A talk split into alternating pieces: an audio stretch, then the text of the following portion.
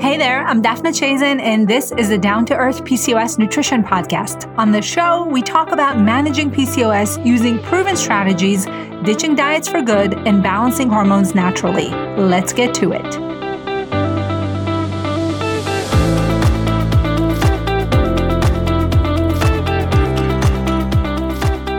Have you ever noticed that the same exact workout can feel totally different in your body at different times during the month?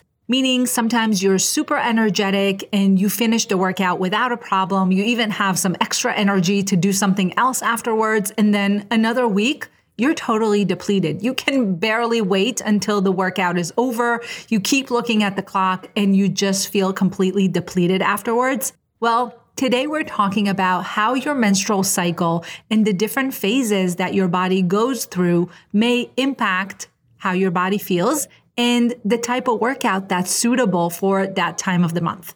And this is something that's not necessarily science and evidence based because we don't really have research showing what workout is best for what time of the month. And of course, this is super individualized and there are no rules here. But it is something that is based on logic and a lot of common sense when we look at your hormones and how they fluctuate throughout the month. And with women, as opposed to men, we are cyclical creatures. We go through different fluctuations of hormones that go up and down throughout the month. Not everything is the same as it is with men, where there's like just a level of testosterone or a level of a certain hormone in the body and it rarely ever changes. The female body doesn't work this way. And we want to be aware of that and we want to be in tune with that because it not only can help you feel better throughout the month, but it can also help you get more out of your workouts and help you recover faster.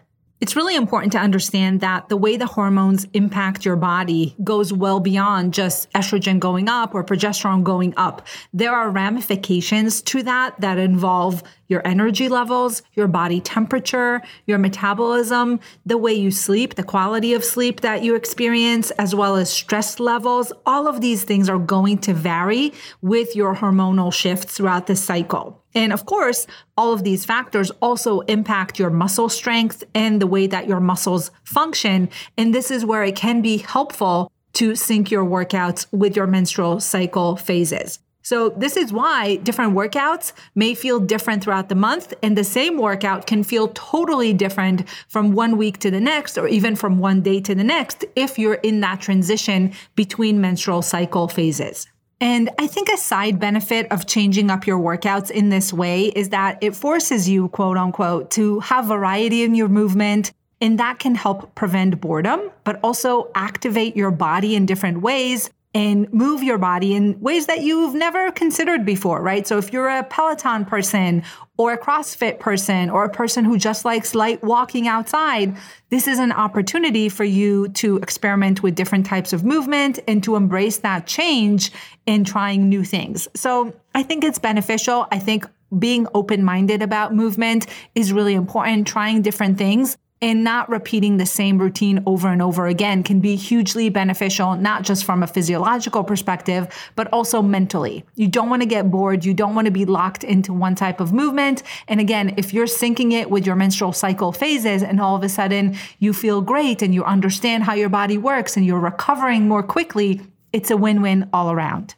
And because I'm somewhat of a nerd, I was looking for some studies that looked at syncing your workouts with your menstrual cycle phases and seeing if there's any evidence or any outcomes that we can talk about here. And I wasn't surprised to discover that there aren't many. I think the whole field of women's health and menstrual regulation and cycles is not studied well enough or in general at all. What I did find is that for athletes, there are a lot of studies that look at how athletes who are on their periods perform compared to those who are not on their periods. And so a lot of the studies looked at how the menstrual cycle impacts performance in female athletes. And that's, of course, not exactly what we're looking for here today because most of us don't care that much about performance and we're not elite athletes. Okay. So this is all about feeling your best and moving in alignment with your body as opposed to sticking to a regimen that doesn't always fit your hormonal activity. So that's what I want to talk about today. And all of this to say, There aren't a ton of studies behind this, but we do know a lot about the menstrual cycle and what's happening with your hormones, and we can draw some conclusions from that. And while this isn't based on science, it is based on common sense and what we know about hormones. So even though there are not a lot of studies showing that X workout is great for day Y of your cycle, that is okay. We're going to talk about what goes on in your body as far as hormones, what workout may fit in that specific time of the cycle. And my hope is that you go out and try it and see if it works for you. Now, this goes without saying, but I want to mention it anyway. What I'll share with you today is not hard and fast rules as far as working out with PCOS. There is no one best workout for PCOS, just like there's no one best diet for PCOS. Everyone is different, and you really have to tune into your body and see how you feel in order to know if it's the right, best thing for you. And so everything you'll hear about today on this episode is just a suggestion. It's something that makes sense as far as what's happening in your body. But if it doesn't feel good to you, or you have no problem doing the same workouts throughout the entire month, you feel no different, then good for you. Keep doing what you're doing. I don't want anyone changing something that's already working for them just because they heard it somewhere. Okay. This is not what that's about. Okay, so we're going to recap some of the cycle phases and then we're going to talk about what workout may fit well there. The first half of your cycle is your menstrual and follicular phases. And we're going to refer to the menstrual phase, which is the time when you're on your period. So usually that's going to be the first three, five, or maybe even seven days of your cycle as the early follicular phase. Now, while you're on your period, of course, your energy levels are generally down. Your hormones are pretty low. They're kind of flatlined for the most part. And this is the part of your cycle where you may feel some cramping, you may feel fatigue, some discomfort, and that may prevent you from wanting to move or being able to move. But I am going to say that if you can, if you're absolutely not, you know, hunched over in pain, which isn't normal. And of course, we want to take care of that if it is your situation. But for the most part, if you're just slightly uncomfortable, light walking, stretching, and even restorative type movement like light yoga can work really well here because that's going to be helpful in alleviating the cramps, reducing the inflammation that you may be experiencing it can also help improve blood circulation, prevent some swelling and bloating from getting worse. So you do want to move your body in very light, gentle ways during this time as much as tolerated. And it also can be helpful in enhancing your mood. So when you're moving, your body releases these feel good chemicals called endorphins. And that can have a really nice impact on your mood and energy levels. And so it all builds together. It all fits together where you're moving more, your mood is better. Maybe you're feeling less crampy. Maybe you're feeling less tired because you're activating your body. Your circulation is improving. So everything can work together and the overall impact is generally going to be positive. It's just a matter of getting up and starting to move when you least feel like it. And that's why I think the easy stuff can work really well here. So walking, stretching, light yoga, pelvic floor workouts, great for the early follicular phase or the menstrual phase while you're on your period.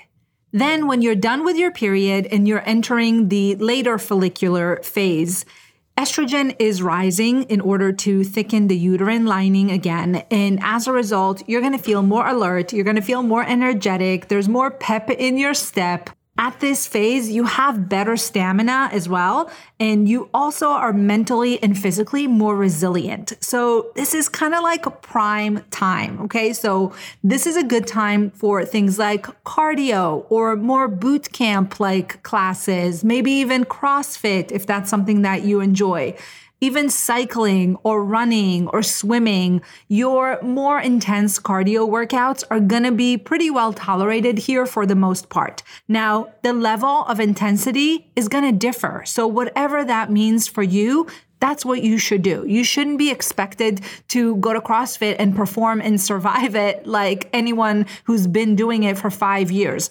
I, for example, do not like those types of workouts at all. So to me, when I feel like I want to do something higher energy or go a little bit, you know, more intense than I normally do, I may do a spin class. I would never go to the extent of doing CrossFit because my body doesn't tolerate it. And I also don't enjoy it, by the way. So The early follicular phase is for light movement. That's the same as your menstrual phase. The later follicular phase is for a little bit higher energy, higher intensity type movement. This is also a great time to do weight training with higher weights and lower reps. So this is where you have bursts of energy where you can lift higher weights. You're probably going to perform better that way. And in this phase of the cycle, towards the end of the follicular phase, when you're approaching ovulation, your testosterone is going to go up a little bit. And this is a good time for lean gains. So that means to gain more muscle mass. And so lifting heavier, doing things that involve intervals may be a good idea here, especially as you're approaching ovulation, which is really the peak of your energy throughout the cycle. Okay, so let's talk about that. Let's talk about the ovulatory stage. This is when you want to go all out, whatever that means for you. Again, you want to be sure that you're keeping it reasonable and tolerable for your body. You don't need to kill yourself, but you want to go a little bit more intense because your body can probably handle that at that stage of your cycle. And this is a really short phase. So usually 24 to 48 hours is where most women will see a benefit from the ovulation. And this is where your estrogen is peaking. Your testosterone is also rising a little bit, like I said, for a short while.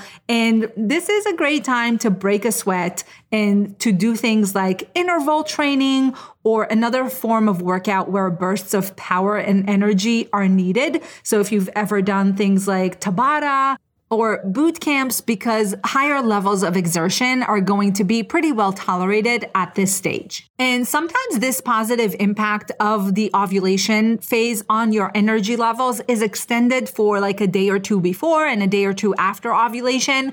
And so you may get a good three or four days of higher energy where more intense workouts feel really good.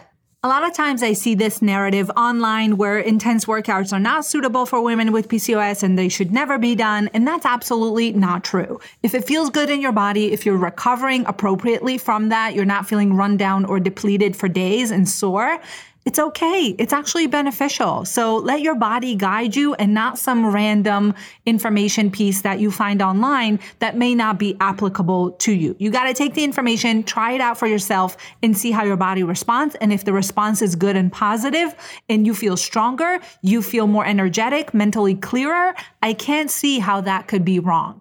Okay, so after we started off nice and slow, we built up during the later follicular phase, then things kind of peaked during ovulation.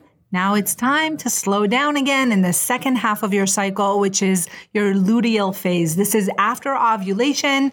At this phase, estrogen is fluctuating up and down a little bit, but progesterone is steadily on the rise. This is the phase of your cycle where your body is preparing for a pregnancy, or if that doesn't happen, you get a period. The luteal phase generally lasts for 12 to 14 days. And of course, you need to track your cycle and understand what's happening in order to know what phase you're in. With women with PCOS, you oftentimes don't ovulate on day 14. There's not a 28 day cycle. And so if your cycle is longer, you need to know exactly when ovulation is occurring. It could be day 20, it could be day 30, depending on how long your cycle is. But generally speaking, the ovulation does occur about 14 14 days back from the time you got your period. So you can take the first day of your period, go back 14 days, and that's around the time of ovulation. There are way better ways to track ovulation than just estimating based on your period.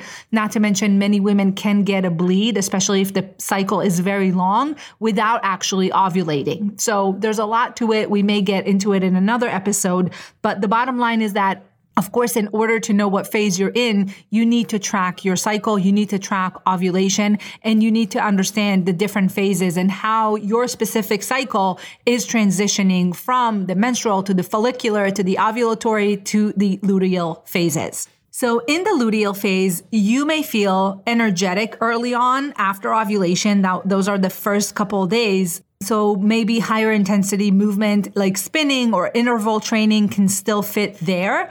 But if you notice your stamina and your endurance dipping, you'll likely feel best engaging in more recovery type movement during this phase of your cycle. And this is also where many women feel symptoms like bloating and moodiness and fatigue and, you know, the PMS type symptoms. And so here I would recommend things that will help improve your sleep, things that will help reduce stress, maybe things that strengthen your muscles without exertion. So I think Pilates is great here. Yoga can be great here. You may also want to do some resistance training. In the luteal phase, your insulin resistance is generally higher. So using large muscle groups and doing things like deadlifts or squats where you're using lower weights or maybe no weight at all and you're doing more reps. Okay. So just doing a bunch of squats or deadlifts or moving your body in a resistance type way, maybe TRX, if that's something that you like, but you're not lifting any heavy weights or expecting your body to have bouts of energy, that's not the time for that. But the movement of the larger muscles and activating them can really help sensitize your body to insulin. And it can also help, as a result, reduce cravings and help you feel a little less fatigued. So again, light type of movement, walking, a little yoga, maybe some Pilates, maybe a little TRX, something that uses your body weight with resistance and larger muscle group activation like deadlifts, squats, using your back muscles with low weights, higher reps. That's what I would recommend for the luteal phase. Now, I touched on it a little bit before, but what you do to recover between those workouts and on the days that you're not moving your body is just as important. So there should be rest days you should give your body time to heal and make sure that you're not stressing your body too much. A lot of times I see women who are not only working out every day, they're also not sleeping well. They're skipping meals. They're very stressed. And the combination of all of these things is absolutely going to disrupt your hormones. And so having a plan for the recovery is really important. It's just as important as your workout. And that means good nutrition, not skipping meals, making sure you're getting plenty of protein and carbohydrates. Carbohydrates are extremely important as a source of energy during your workouts. You want to make sure you're getting good quality sleep, seven to nine hours a night. You're taking breaks. You're not exercising on consecutive days you're making sure that you're managing your stress, whatever that may look like for you. And workouts can actually help you manage stress, especially if you sprinkle in the more restorative type of workouts like yoga or Pilates that can really help reduce stress. And this is another reason why changing things up is important. Especially if you're someone who thinks that if the workout is not intense, it's not doing anything. And I used to be in this boat where I would have to be drenched in sweat or do a bunch of cardio to feel like it was worth it or meaningful. And that's absolutely not true. And so I want to encourage you, if you've not tried the slower, more restorative type workouts like yoga or Pilates or stretching, I want you to try that. And that can be on your off days. Now, some yoga and some Pilates is pretty intense. So you have to choose the right type. But I do want you to see that type of movement as a way to take a break, a way to really treat your body with respect, to let it have the rest that it needs and to not be dismissive of these types of workouts and think that it's meaningless or not worth it if it doesn't leave you drenched in sweat. Believe me, I've been there and I've come out the other end realizing that those workouts are the best thing for my body. And this is something that you can do, sprinkle in throughout the whole cycle as a way to recover or just take a break and get some extra sleep. I have a client who recently stopped working out two days out of the week. She was working out five days, waking up super early in the morning, and now she just sleeps for another hour or two in the morning. She's able to get a breakfast in that is more elaborate because she has more time to prepare it, and she's feeling great. So, resting, recovering is really important, and it does deserve your attention. All right, let's recap here. Today's episode is short and sweet. I just wanted to take you through the different phases of your cycle and the workouts that may be appropriate during those times. So let's do a little recap. In the menstrual phase, which is the early part of your cycle, you want to go slow. This is while you're on your period. So pelvic floor workouts, breathing, stretching, walking. As you move into the later follicular phase, closer to ovulation, you can start building up a little bit. You're to have more energy. This is a good time for cardio or CrossFit or cycling or running, maybe a little bit of weight training with higher weight because you're more powerful at that point. Then during ovulation, it's time to go all out. This is a short but very impactful period of time, maybe two, three, or four days at the most.